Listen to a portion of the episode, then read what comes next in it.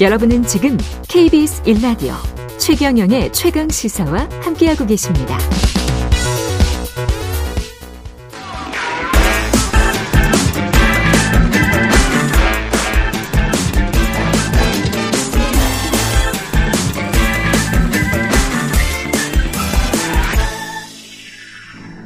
네, 한 번 더 뉴스 오늘은 정은정 작가와 함께하겠습니다. 안녕하십니까? 네, 안녕하세요. 간호법 제정안 대통령이 거부권을 행사할 것 같다고 합니다. 네, 13일 본회의 표결을 앞둔 상황인데요. 이 간호법 제정안을 두고 의료 직역 단체들 갈등이 고조되고 있습니다.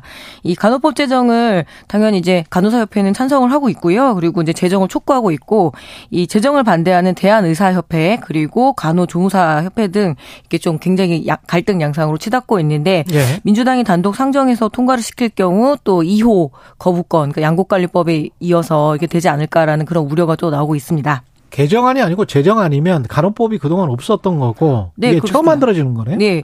그동안 이 간호법은 1977년 대원 대한 간호사협회가 처음 추진한 이후에 거의 46년째 공회전 중이라고 합니다. 음.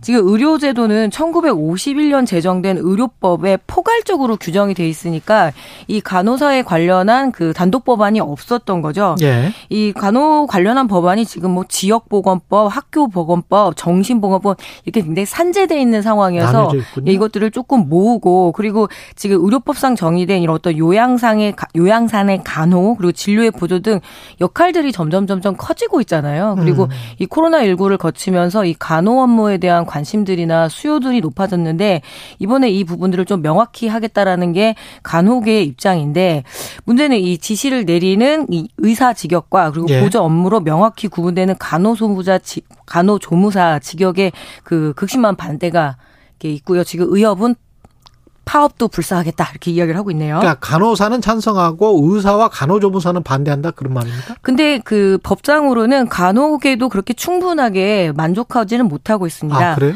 예, 네. 일단 이 법에는 뭐가 문제가 있냐면 특히 10조 법안 때문에 서로 충돌을 좀 하고 있는데요. 10조?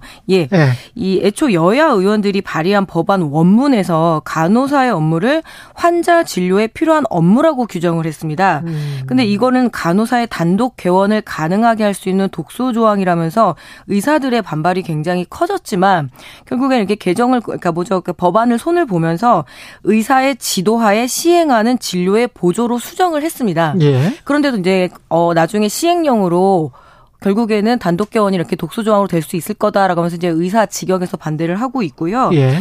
또 어떻든 이 간호법 제정안이 본회의를 통과되든 아니든 큰 충돌이 있을 것 같다는 생각이 드는 거는 뭐냐면 지금 가장 큰 문제가 환자당 간호사들이 너무 적다라는 거잖아요. 그렇죠. 그래서 이 처우 개선이 목표인 법안이기도 한데 환자당 몇 명의 간호사가 있어야 된다 이런 규정이나 그리고 어떤 잘못을 저지른 의료기관에 대한 그런 처벌 규정이 명확하게 되어 있지 않기 때문에 음. 간호계 입장에서도 매우 아쉬워하는 그런 법안이기도 합니다. 그렇군요. 네. 그리고 주말 동안 음주운전 사고가 대전에서 있었는데 지금 영상이 뭐 계속 나와서 보신 분들은 네.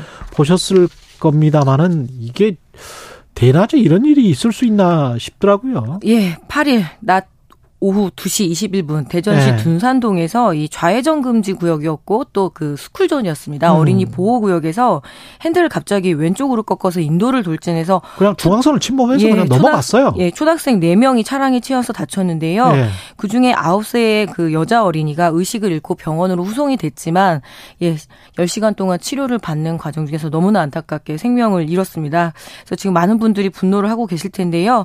넉 달 전인 작년 12월에도 이 청담동에 통해서 9살 어린이가 음주운전 차량에 치여서 목숨을 잃는 사건이 있었는데 음주운전 사고가 끊이지 않고 있어서 굉장히 안타깝습니다. 아니 근데 이게 무슨 뭐뭐 뭐 진행하던 방향이었으면 모르겠는데 중앙선을 침범해서 다른 쪽 인도블락으로 넘어가 가지고 네. 거기에 있는 아이들을 치웠잖아요. 예, 그래서 혈중 알코올 농도는 면허 취소 수준에 그 달했다고 하니까 예.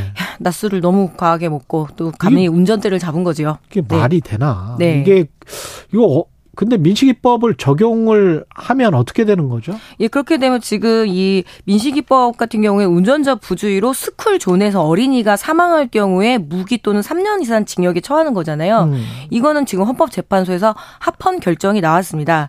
근데 이번 건은 음주 운전자 처벌을 강화한 윤창호법 적용 가능성도 있다라고 지금 이제 아, 검찰, 예, 검찰이 검 검토를 하고 하겠다라고 나왔는데 문제는 뭐냐 이 윤창호법의 경우에는 헌재가 이 가중 처벌의 필요성은 부인하진 않지만 법 조항이 조금 복잡하다. 20대 음주운전을 벌였는데 만약에 60대에 벌어서 40년 만에 벌었을 때 그걸 가중 처벌을 할 수 있느냐 이런 논란도 있긴 있거든요.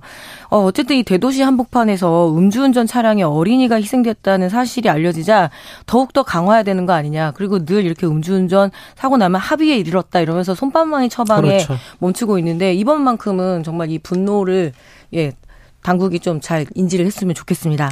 그리고 음주운전이 계속 늘어나는 추세라는 것도 좀 걱정이 됩니다. 예, 날씨도 예. 따뜻해지고 또 방역 조치 완화되면서 뭐 세종시 같은 경우에는 3월에 3월 한 달을 이제 단속을 해봤는데 무려 전년 동기 대비 43%가 늘었습니다. 43%? 예, 게다가 어. 지난달 세종시는 공무원이 음주운전을 내서 한 명이 사망하고 6명이 다치는 사고가 있었거든요. 공무원이 음주운전했어요? 네, 예. 네.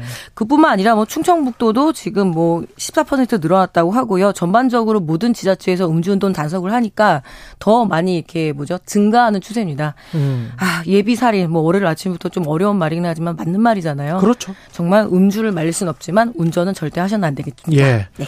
이승우님 제발 음주운전은 원 스트라이크 면허 취소하는 등 강력 처벌했으면 좋겠습니다. 이런 의견 보내주셨습니다. 지금까지 정은정 작가였습니다. 고맙습니다. 네, 감사합니다. KBS 일라디오 초인의 최강사 2부는 여기까지고요. 3부에서는 경제합시다 특집 준비되어 있습니다.